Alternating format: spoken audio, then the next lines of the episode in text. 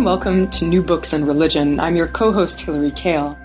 Sister Thorn and Catholic Mysticism in Modern America is a detailed journey into the life of Margaret Reilly, an Irish Catholic from New York who entered the convent of the Good Shepherd in 1921, taking the name of Sister Crown of Thorns or just Sister Thorn. During the 1920s and 1930s, Sister Thorn became known as a stigmatic who bled the wounds of Christ. Through her story, Professor Paula Kane immerses readers in a world in transition where interwar Catholics retained deep mystical devotionalism, yet also began to claim a confident new role as assimilated Americans. She does so through a very provocative question How did a stigmatic help ordinary Catholics understand themselves as modern Americans? Paula Kane is Associate Professor and the John and Lucine O'Brien Marous Chair of Contemporary Catholic Studies at the University of Pittsburgh. Thank you for being with us, Professor Kane. You're welcome. It's nice to be here. So, this book was a long time in the making. How did you come to this project to begin with? It was really totally by accident. I was finishing uh, footnotes for an earlier project uh, at a different university archives, and I was checking through my own notes, and the archivist came out with great excitement and said, We're finishing an online search engine. Can you help me see if it works? I said, Sure. So he said, type in a word that won't bring up too many entries. So don't use Christianity. So I typed in on a whim stigmata and up came this odd letter uh, in the archives, a typed script letter of some six pages uh, that was written by a priest in 1922 who turned out to be the beginning of my project. He wrote about going to see a mystic in Peekskill, New York, and I was flummoxed. I'd never heard of a stigmatic being in the United States in the 1920s.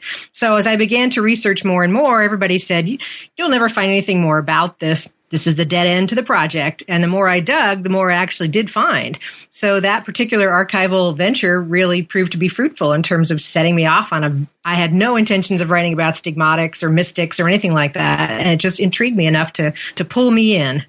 That's fantastic. So anytime my students then tell me that they just spend a lot of time Google searching random words, I can actually tell them that it can lead to a fantastic book on American uh, American religion. That's right. So, so, our listeners, like most North Americans, although I'm sure now they're going to start Googling Sister Thorn, but they probably never heard of her before. So, can you give us a brief sense of who she was and what she did? Okay. Um, this was enabled to me by uh, the nuns who actually tried to write down her her life story in preparation for her potentially becoming a, a, saint. And so I'm very grateful to those early chroniclers. They literally sat by her bedside and asked her questions about her own background. So I have a fair amount of details about her childhood. So she was born um, in the year 1884 in Manhattan. And I was interested when I was watching Ken Burns' documentary series uh, on American TV last year on the Roosevelts that Franklin Roosevelt was born that very same year. And it struck me that wow, two two people uh, born in 1884 each reacted to a handicap quite differently. So FDR was handicapped by polio, and uh, Margaret Reilly will later on be handicapped by a, a kind of hysterical uh, paralysis. But she was a, a very pious Catholic girl in an Irish American family. Um, many relatives were still in Ireland. Uh, several were nuns.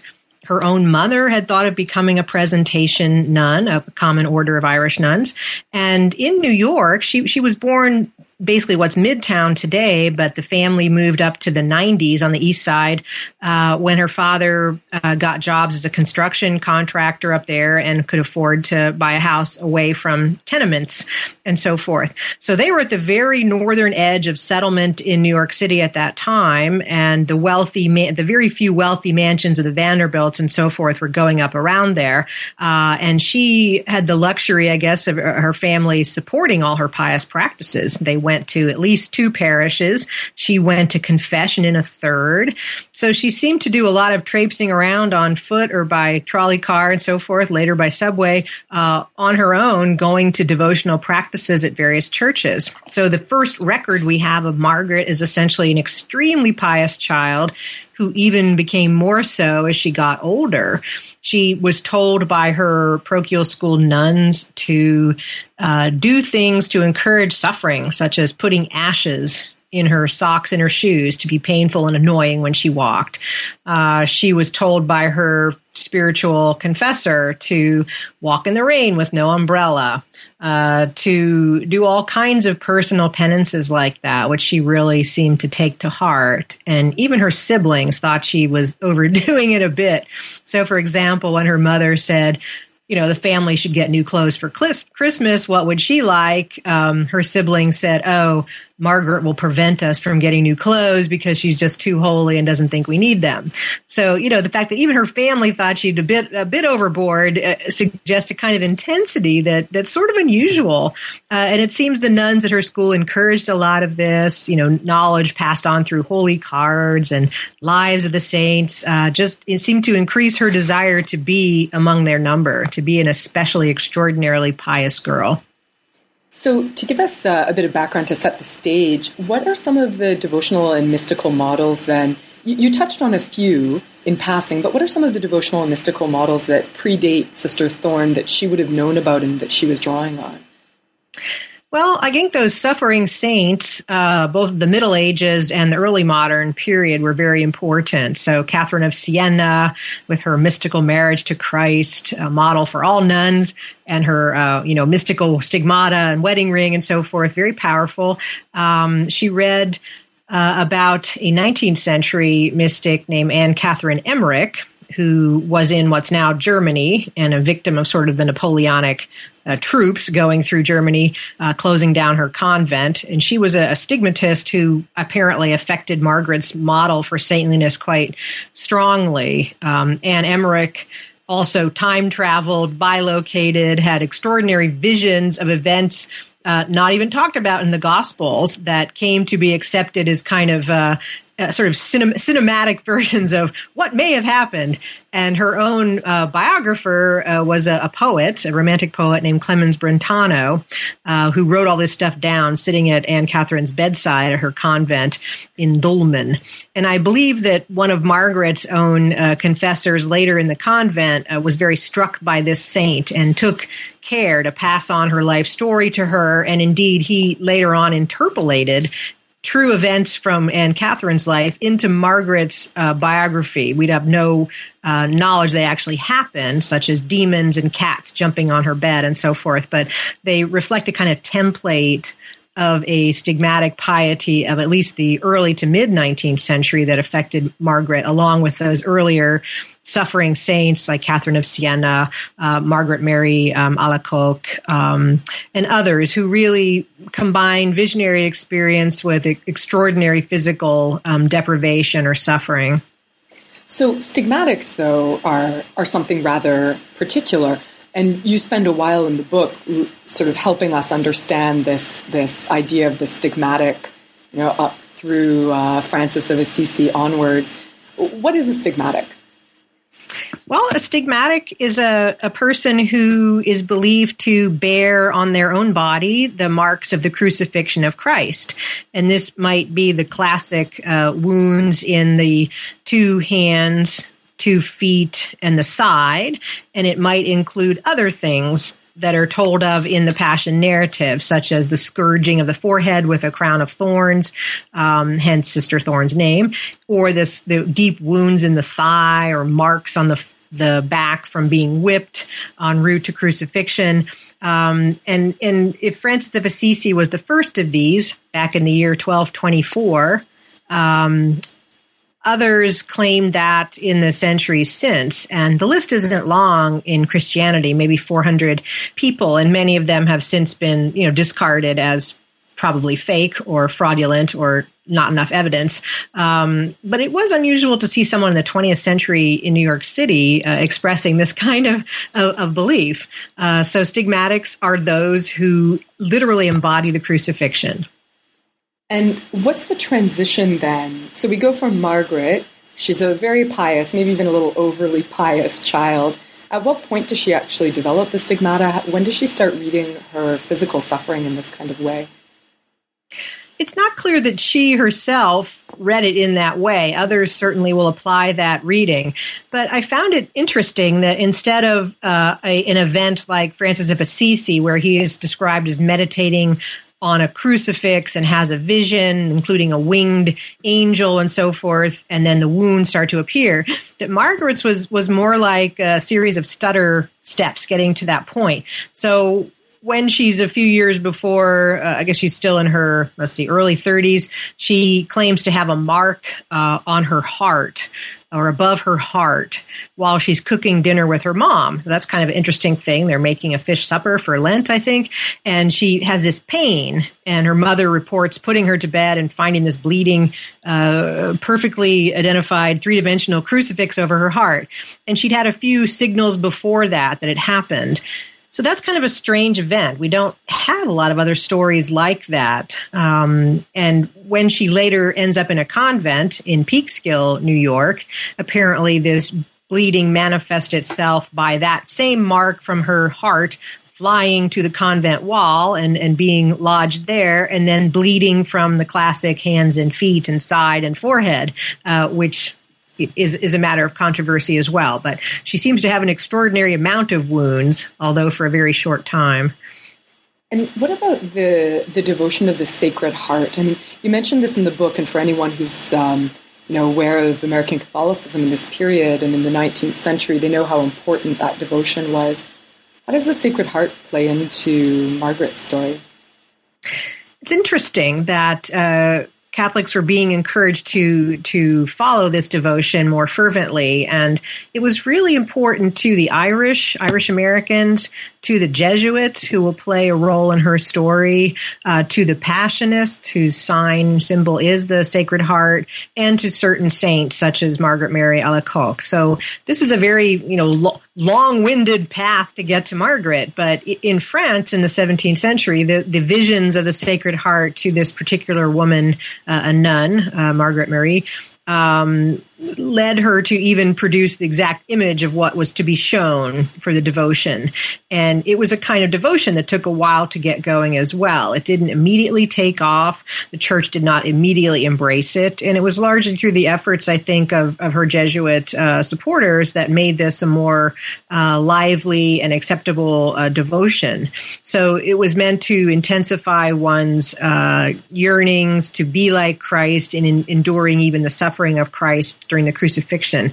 So it's a kind of passion spirituality, if that's a familiar term to listeners, um, that everything is, is, is subsumed into the passion of Christ. And it's the model of Christians to endure even the most heinous suffering to be like that and to be totally drawn into the sacred heart uh, of Jesus. So a lot of these nuns and their, their male counterparts were always praying for more and more and more suffering. Right, and as you said, I mean, in the Irish Catholicism, um, and especially this very pious, devotional Irish Catholicism surrounding Margaret Reilly, she certainly would have run into this devotion. Absolutely. And we know from the stories of the famine years that uh, the Irish adopted a kind of Jansenist strain of, of Catholicism that was quite punitive and, and fond of ascetic practices of various sorts. So, as a way of unifying a kind of Irish uh, nationalist Catholicism, uh, Archbishop Cullen of Dublin and others uh, brought these devotions to a new uh, height, I guess, in Irish Irish Church. And many of the American priests had gone through Irish seminary or had training among other Irish Irish Catholics and we're very familiar with the Sacred Heart devotion and very fond of it. Right. And, and those nuns at, at the parochial school who are telling telling Margaret to put ashes in her shoes and all these kinds of things. That's so, right. Uh, so you know right from the start. I mean, you know, this is a book about Catholic mysticism, but it's a book about modern America, and you know right from the start that it's really about Catholic assimilation into American life, but it's through a lens that differs from the more usual stories, probably a lot of our readers are familiar with, about ethnicity, politics, institution building. Instead, you're offering an account of how mystical forms of religion are playing into this story about modernity and assimilation. What are some of the ways that we see this happening through the lens of Sister Thorn's life? It's such a peculiar thing about American Catholicism because we all want to imagine that immigrants who come to the United States might have a hard time at the start, but eventually want to be part of the, the larger polis, to be assimilated Americans. And Catholicism has consistently frustrated that narrative, I think, by being or offering a counterculture in various ways to the narrative of clear cut, supportive success, financial prosperity, getting ahead, fitting in. So it is weird that in the most modern city in the Western world, uh, New York, we produce a young woman like this, whose ties seem more old worldly, very much connected to Irish piety, to old time sorts of punishments and notions of suffering and you know hell and so forth a kind of fearful outlook on the world that you know while her father is making it as a contractor and doing fairly well and allowing the family to move and so forth and so on they have a, a large enough family that it's it's work to sustain them they fast tremendously and she's obviously drawn towards this more um, I don't know, punishing outlook on, on life. So, on the one hand, you know, if you've read works by James Fisher and others, uh, if we look at people like Dorothy Day, they are a counterculture to an American success story. Dorothy Day, active in the 20s and 30s, will support, you know, a very punishing view of, of Christ's work, but the strong identification with the poor and the marginal that leads her to a kind of ascetic practice involved in a pacifist movement, the founding of the Catholic worker. For Margaret, and I think many more women of her generation, their counterculture outreach was more in terms of traditional path, becoming a nun, but I will be the most suffering nun you ever saw. And I, my practices will lead to presumably reform of my community. Um, so in a sense, she, she repeats messages given to Catherine of Siena and other famous convent reformers uh, in hopes of presumably bringing her own community, the religious of the Good Shepherd, uh, to a different understanding uh, of themselves. But it's not an easy one for American upward mobility narrative, is it? Because she's really not saying, yes, pursue the good things of life, enjoy the success your family has. This is much more about recalling suffering of the ancients and how uh, Christ is still suffering for us. Um, and I guess the final thought I would offer there is that this is a generation that's just seen the end of World War One and the enormous suffering of that war and the horrible introduction of chemical warfare, trench warfare, the massacres of thousands of bodies lying on the field, and the necessity of these mass graves was really an awful, awful thing. You know, 10% of the, uh, the male population was killed in that war. And even though Americans en- entered it late, they were very much, I think, struck by this cult of suffering and brought home much of this pious literature, holy cards, notice of shrines, and so forth that affected Margaret's generation a lot. Yeah, people like, for example, Teresa, the little flower from France. You always hear about that cult crossing the Atlantic as well in this period in the 1910s, 1920s. That's true. Um, soldiers brought that back with them. Right. Well, that was a great segue because, in fact, my next question I'd wanted to ask you about the First World War. Um, and also, though, about a term that really struck me that, that you used from Stephen Schloesser's work on uh, Jazz Age Catholicism. But mm-hmm. you mentioned that um, interwar Catholicism could be viewed as off modern. Mm-hmm. So, in, in what sense?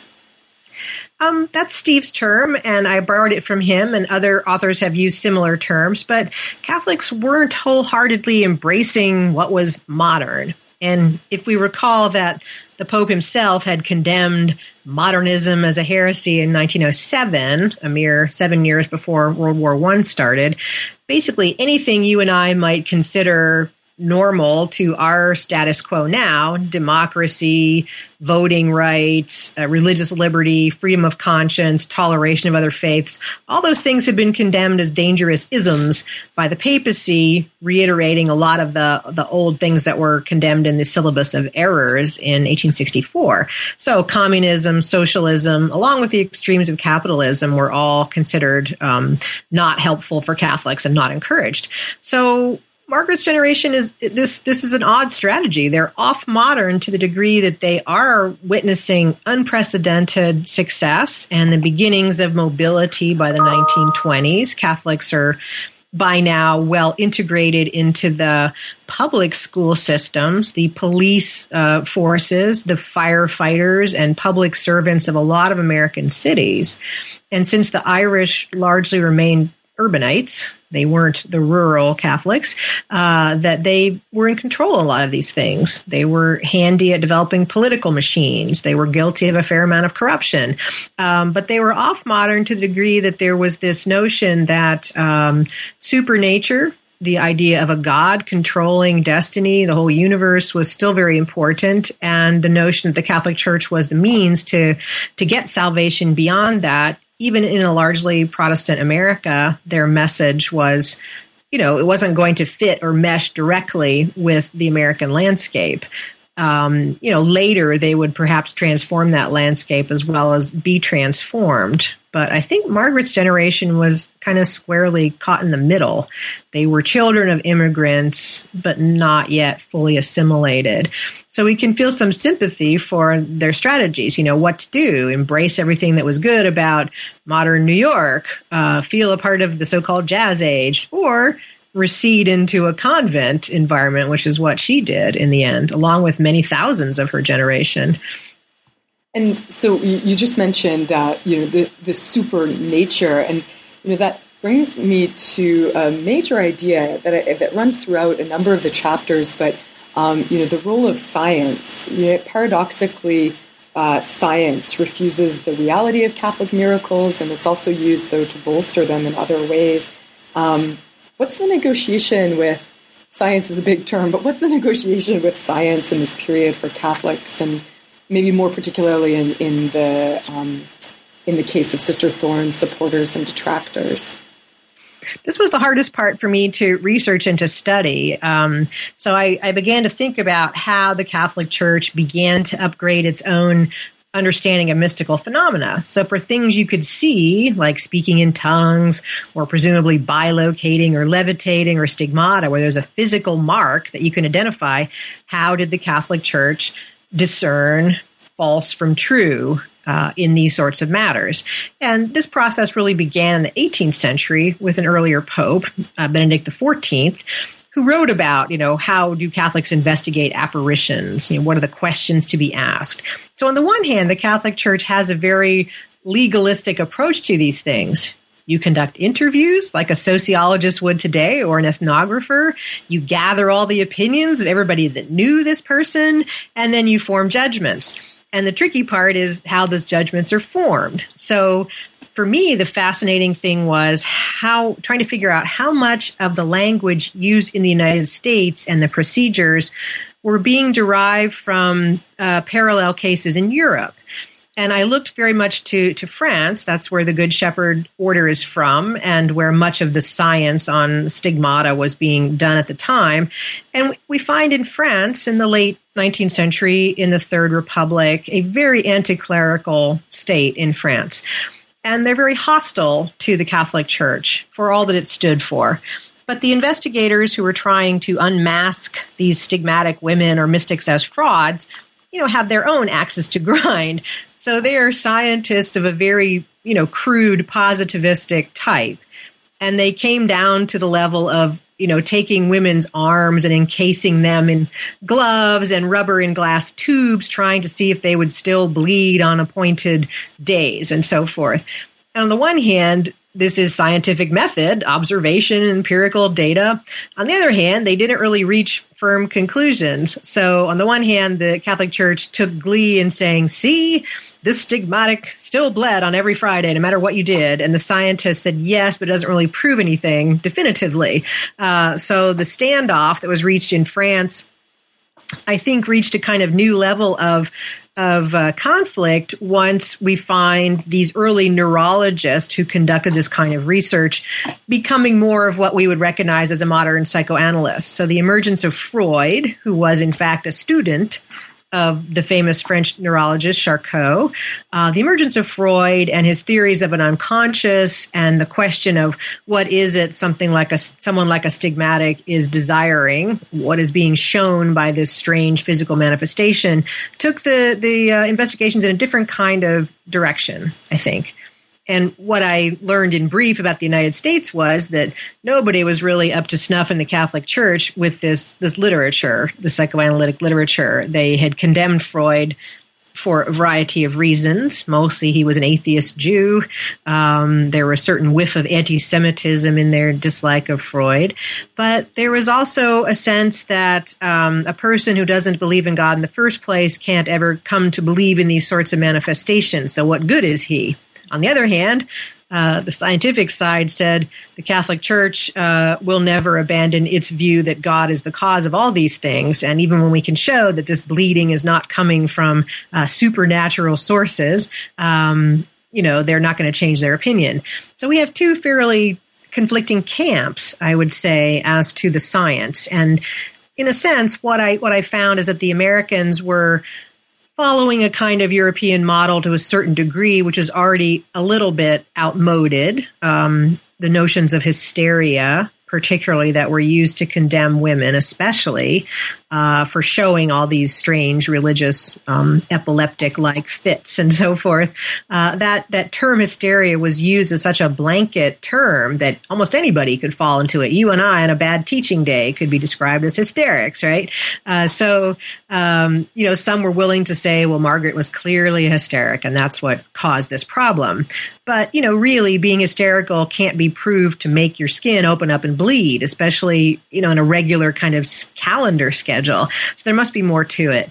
And I think the Americans kind of fell behind both the science and were also led perhaps in different directions by the very Americanness of the church. And that's when we start to see the the American scene really maybe taking over a bit and saying, well, we're not like ancient Europe or medieval Europe or early modern Europe. Well, I, I, of course never get hysterical because I never have bad teaching days. Ah, good right? for you. Yes, well, considering I'm going up for tenure next year, I have to say these sorts of things, right?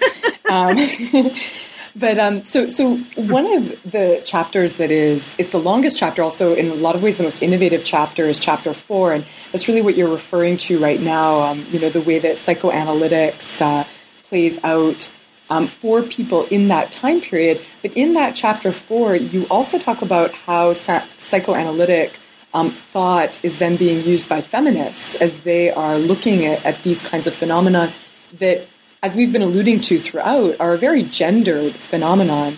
Um, can you speak a bit more uh, about that? Okay, yeah, this was hard for me to research as well because I, I know that for medieval mystics, and even some of the early modern um, people like Amy Hollywood and others have done work on uh, how the mystic has essentially been that figure and that mysticism contains many of these hysterical behaviors. On the bright side the catholic church has no has no beef with someone being both a hysteric and a mystic. These things are fully possible uh, together. But they were often used in a dismissive way, I think, in, in Margaret Reilly's uh, lifetime. But I, I found that um, the the psychoanalysts were trying to explain behaviors that we might describe as masochism.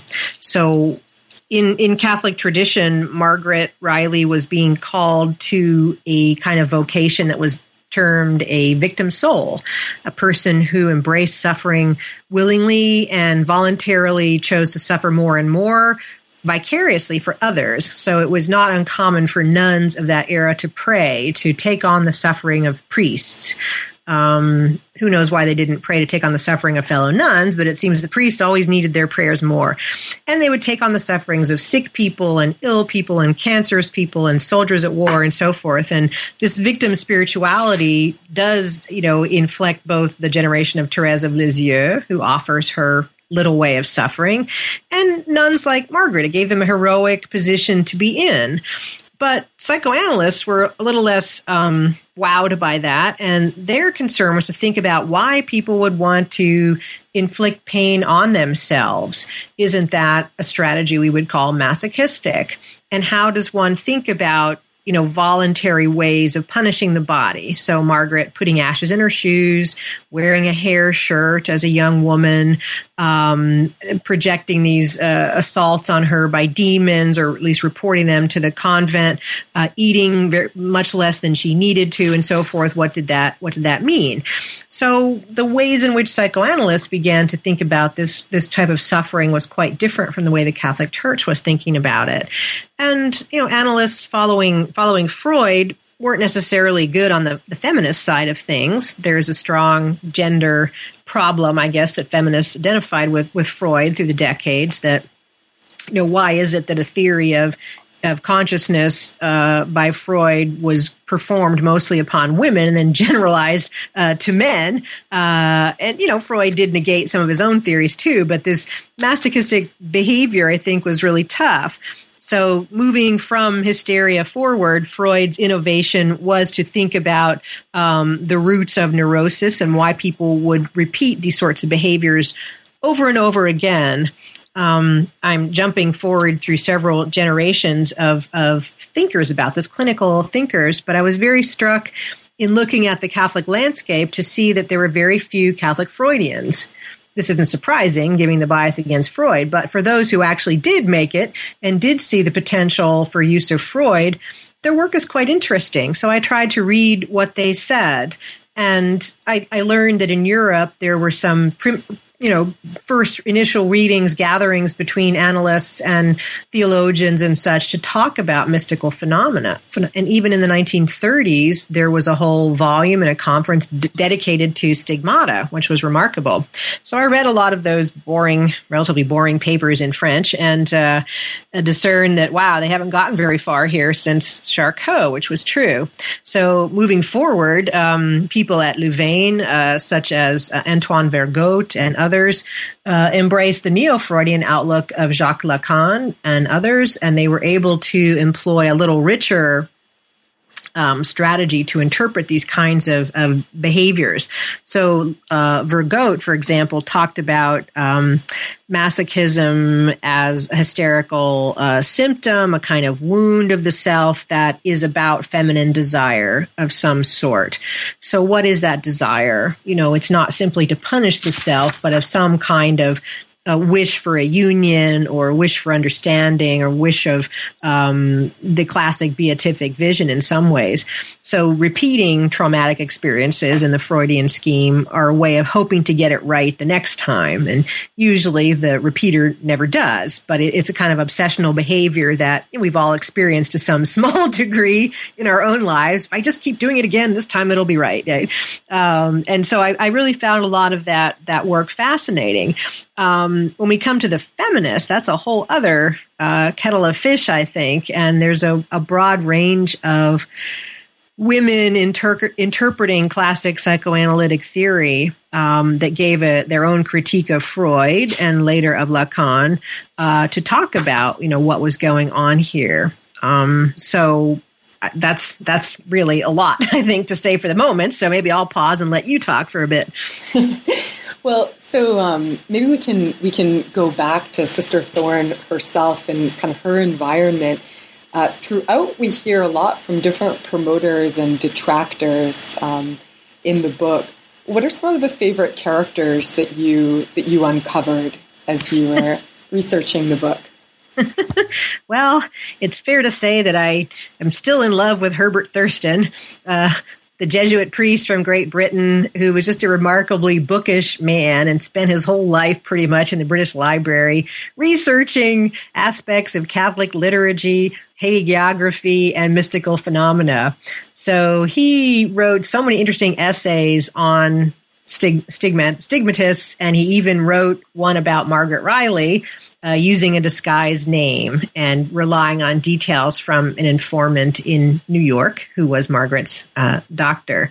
So he's one of my favorites just because he was so curious about all these things and because he kind of hung out with the, the bohemian hipsters of his day in London who were in the Society for Psychical Research. So these included, you know, lesbians, uh, errant lords, uh, homosexuals, uh, aristocrats of some type, uh, William James, you know, whoever was in town that could be interested in psychical research was, was part of the group. And I just have a great picture of him uh, fitting in with that group and also feeling somewhat markedly different, considering the plight of Catholics in Great Britain was always a kind of second class uh, citizen.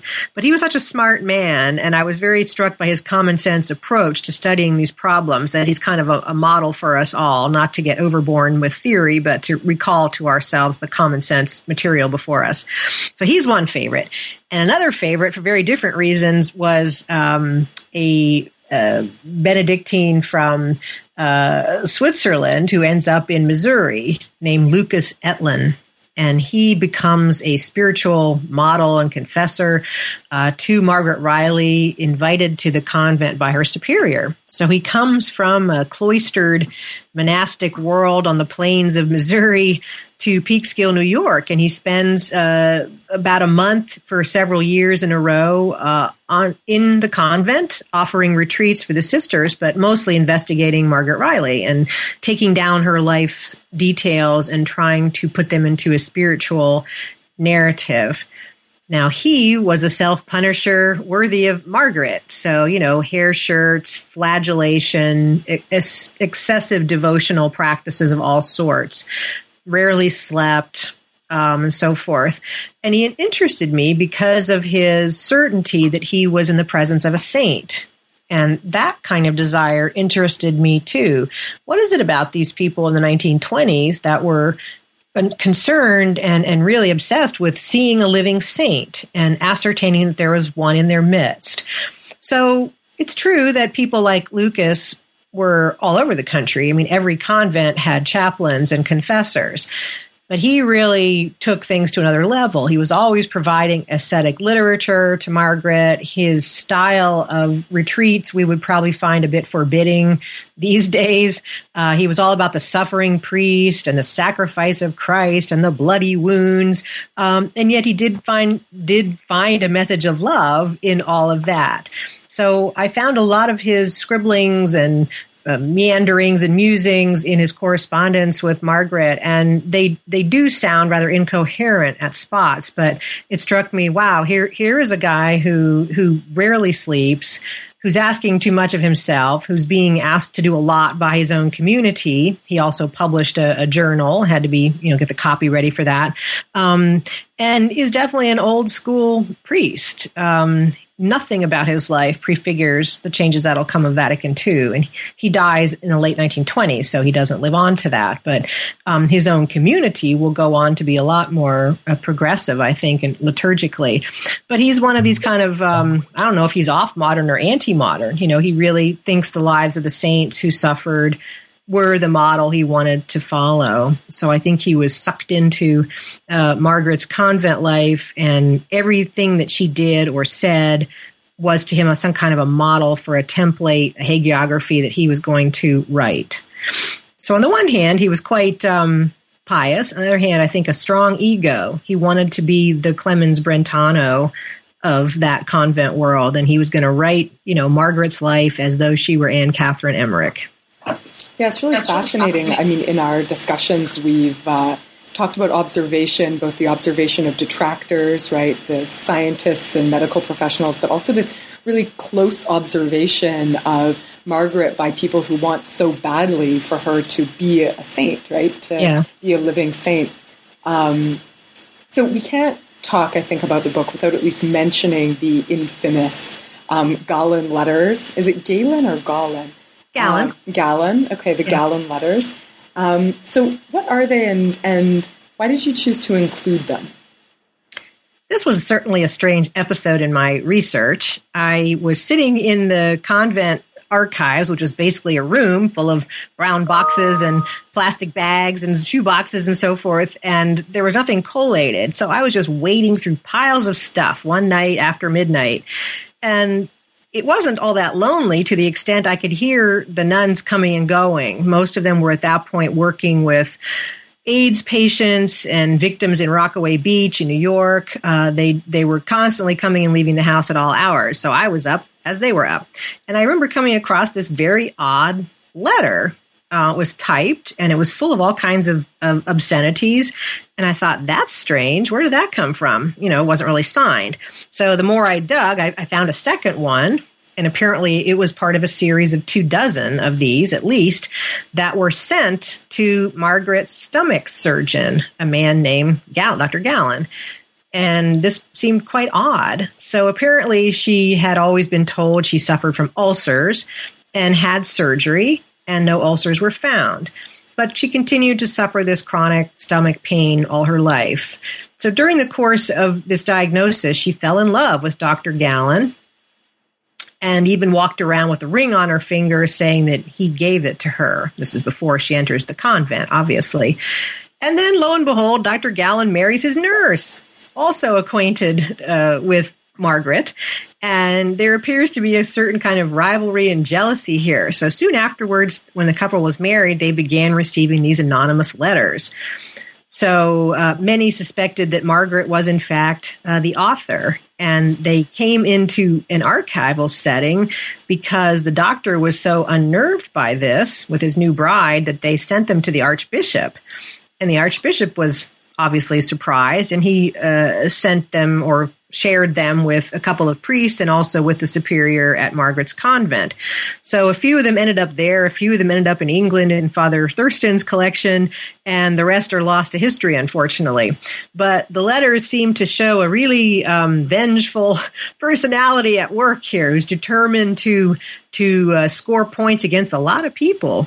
So the scenario is not really very clear, but it sounds like Dr. Gallen was a fatal attraction for a lot of women uh, who were in love with him. And it seemed that some of the women were trying to blackmail each other behind the scenes for what they knew about his relationship with these, these various women.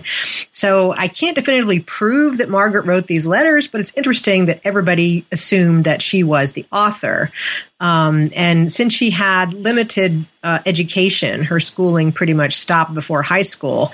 The letters are poorly written, the grammar is poor, but that it might have been you know, a fake strategy as well.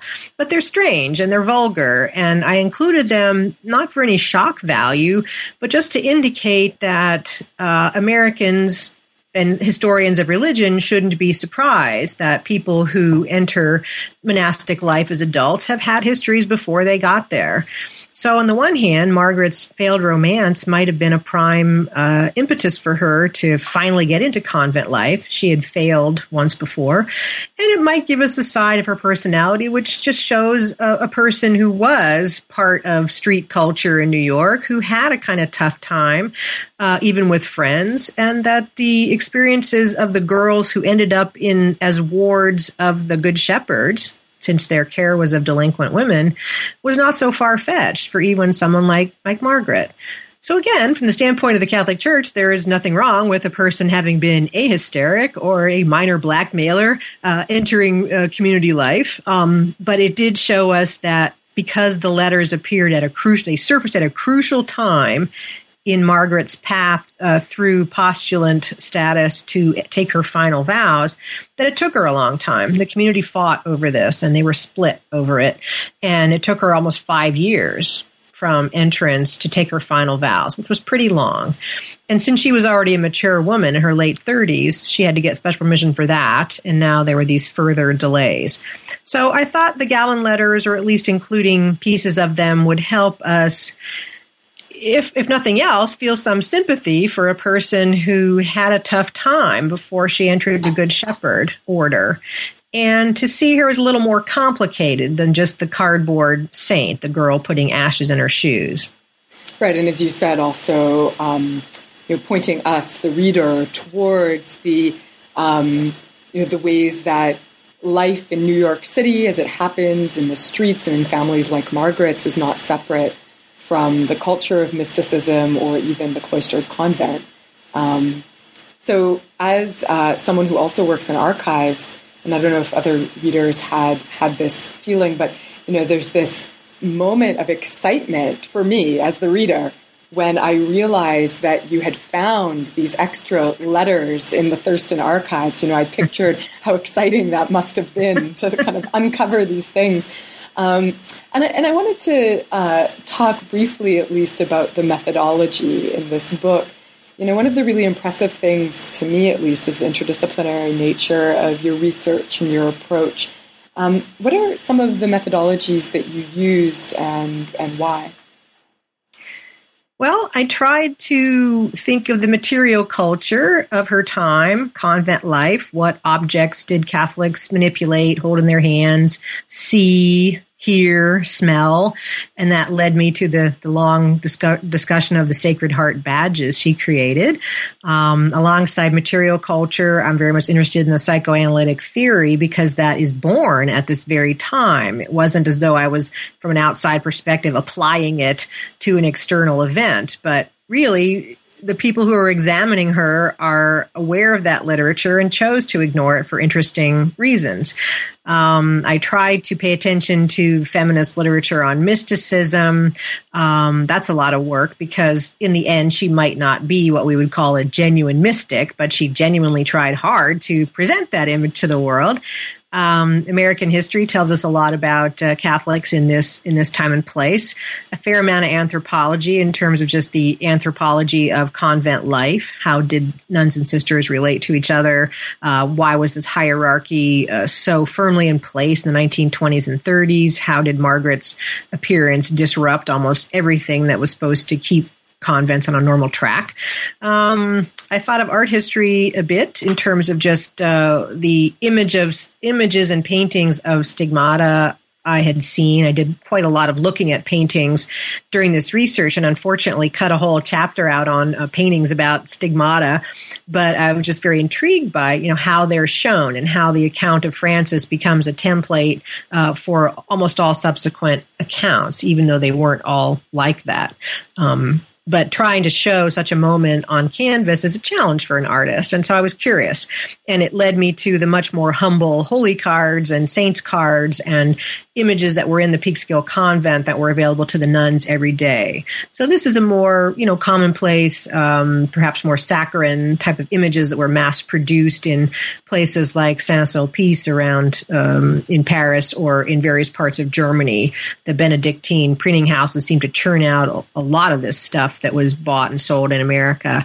So how did Catholics access images of the saints of of what to them meant faithful piety and so forth was interesting.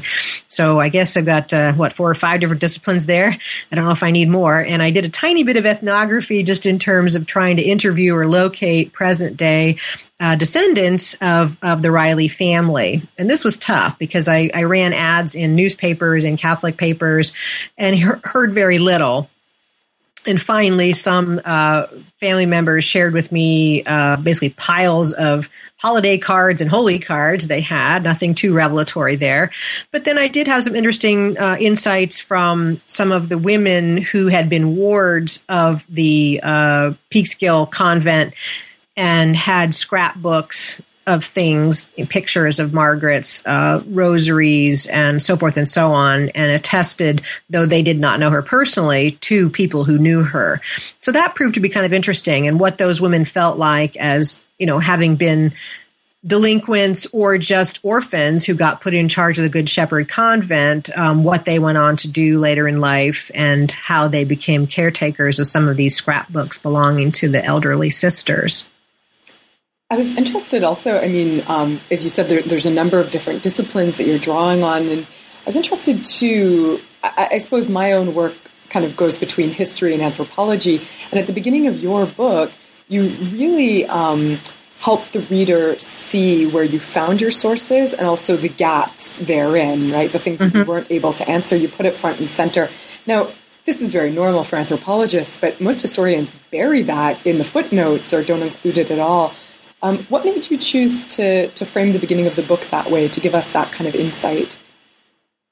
Because when you're dealing with a problem like how on earth does medieval mysticism transfer itself to the United States in the 1920s, you kind of want to, to be able to backtrack and say, well, what are the sources I am using? And part of the story I'm telling is the weird way in which these sources became unveiled to me or, un, you know, were not apparent at first glance at all, but you had to do a fair amount of digging. So I think that mysticism is, is, sort of the, the shadow side in religious experience. It's hard to find data about it.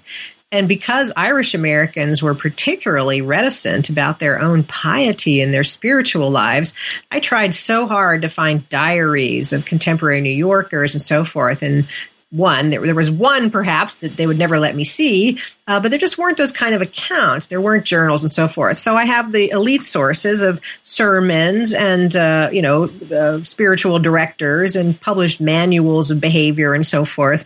But Margaret's case just got stranger and stranger. And as I tried to figure out what made this person what they were, I thought I should just inform the readers that um, it didn't flow together as a seamless uh, document. There were a lot of gaps and so forth. So um, the diocese of Archdiocese of New York, which you know really should be one of the most accessible uh, and historic diocese in the country, was a very hard place to to work in for a variety of reasons but they also uh, were unwilling to let me see primary documents. They would show me microfilm and I would point to gaps in the dates in the microfilm where things had been missed or left out, and they would be slow to try and give you the real thing.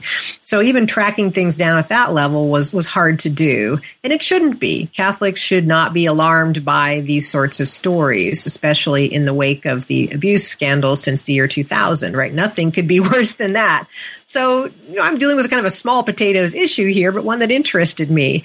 And uh, the nuns themselves, who had been very generous in letting me use their materials, eventually changed archivists and closed the archives to all outsiders. I didn't feel this was a personal mark against me, but just they had felt fearful about exposing something they didn't want exposed. Now, we remember that at this time, um, the Good Shepherd Sisters and some other orders in Ireland had been targeted by a film called The Magdalene Sisters about a policy of these kinds of convents taking in young girls, as the Good Shepherds did, and forcing them to work in their own laundry operations and doing laundry for priests, their vestments, holy linens, and so forth, as well as outsiders. So, yes, the Good Shepherds were involved in that in Ireland, and they had laundries in New York. Um, but I didn't see it as a prison system. The film kind of showed this as a coerced, uh, forced labor. Um, it wasn't that bad in the United States. Uh, I do think that they were their options for these girls were limited and they were trying to give them a domestic career they could have it was either that or sort of bookkeeping or stenography. I think all those things were were offered. Um, but I think the nuns were very sensitive about that in the early 2000s, and they. When I went to Ireland, for example, I couldn't get in the Cork uh, convent, um, and I don't know if the order decided they were just sick of outsiders coming in and doing things. But I had no axe to grind. I was simply curious about this person, and they they had begun historical work on her in the 1970s, and then just sort of dropped it due to the you know their own their own labor is pretty uh, pretty uh, divided, and they have a lot of things they're doing that are more important than the history work of writing about their own convent. So when I picked up the thread, people were not really that interested in it, and when I got shut out, that was disappointing because there's probably a lot more in there that I never got to see. And I think the collection's been collated and, and, improved now. So I would truly love to be able to add my photocopies to theirs and to, you know, make a return visit at some point. I hope that will happen. Yeah, it's interesting thing, to think about how either just bureaucratic or, or even political um, you know, changes can open or close archives in certain kinds of ways. Um, I think that's something really helpful that you bring to the fore in this book that maybe we don't talk about enough um, in historically minded books or in histories. So, what audience did you have in mind as, as you were writing the book? Who did you hope would pick it up? well, to my surprise, it became picked up as an audiobook. So, had I known that early on, I probably would have tried to work more on my punchy prose because chapter four is a tough one.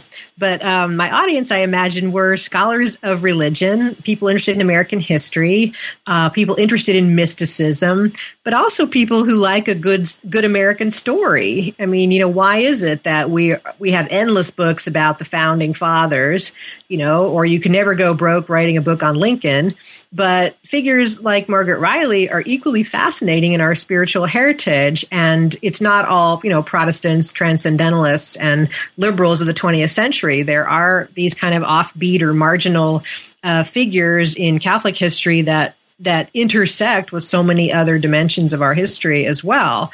Um, that I think their stories deserve to to be told. So I'm glad I had a chance to do that. So, Astigmatic is a hard act to follow. What are what are you working on now? believe it or not, I'm moving on to even more dangerous topic, which is Catholics and money. Oh, I was going to say Lincoln. That's true. I could do a Lincoln book. Yeah, um, Catholics I, and money. Yeah, so I got interested in what happens to these these Catholics who become assimilated, who become wealthy. And if they don't join the top 1% in American history, they're maybe in the top 10%. So in my lifetime, I think there's been a kind of um, rebirth of, of prosperity among what are they now sixth generation probably away from immigrant status so how has that changed their outlook on America, their identity as Americans, their identification with the Catholic Church.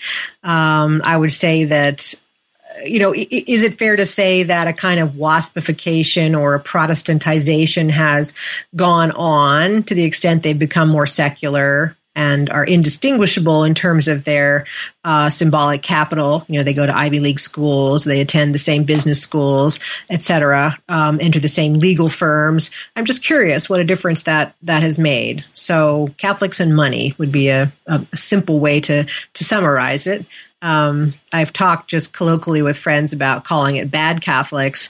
Um, um, or mean Catholics. So talking about um, you know the number of Catholics in political politically powerful positions who seem to be quite punitive towards the very world that presumably we all came from immigrants who are suffering, immigrants who are trying to cross borders, who are desperate to be in the United States, who can't get protection of education or citizenship or rights to attend uh, colleges and universities and so forth, even driver's licenses. So, on the one hand, we see a kind of great divide that happened after World War II, and, you know, one that sociologists like Robert Wuthnow have described as an increasing divide between conservatives and progressives. And on the one hand, Catholic conservatives are out there. They have joined a mainstream if we have one anymore. They've become very successful, very affluent. And on the other hand, we do have a certain counterculture that is reminding Catholics that their their heritage is to to follow the life of Christ, to take care of the poor, to watch out for the marginal, to seek a better world. And that can be linked up with American ideals too in a very fascinating way. So I've just been intrigued by a lot of the, the stalemate in our own Congress in the last years, the difficult kinds of religious cases that have come before our Supreme Court that I want to tackle these, I think, in, in, a, in a different way. But as you know, for historians, the closer we come to our own time, it's harder for us to uh, to do that work. And I feel a little apprehensive about you know verging into journalism or contemporary events that much. So I've got to figure out my time frame a little more carefully here. Well, I can see exactly how those two projects come together for you. I mean, a lot of a lot of the themes that you've talked about over the course of our discussion today, in terms of modernity, in terms of immigration, in terms of uh, Catholics finding a place in the United States, being off modern, as as we were calling it before, all seem to echo into this this new project. It sounds exciting. Um, thank you, and thank you so much for for talking with us. You're welcome. I really enjoyed it.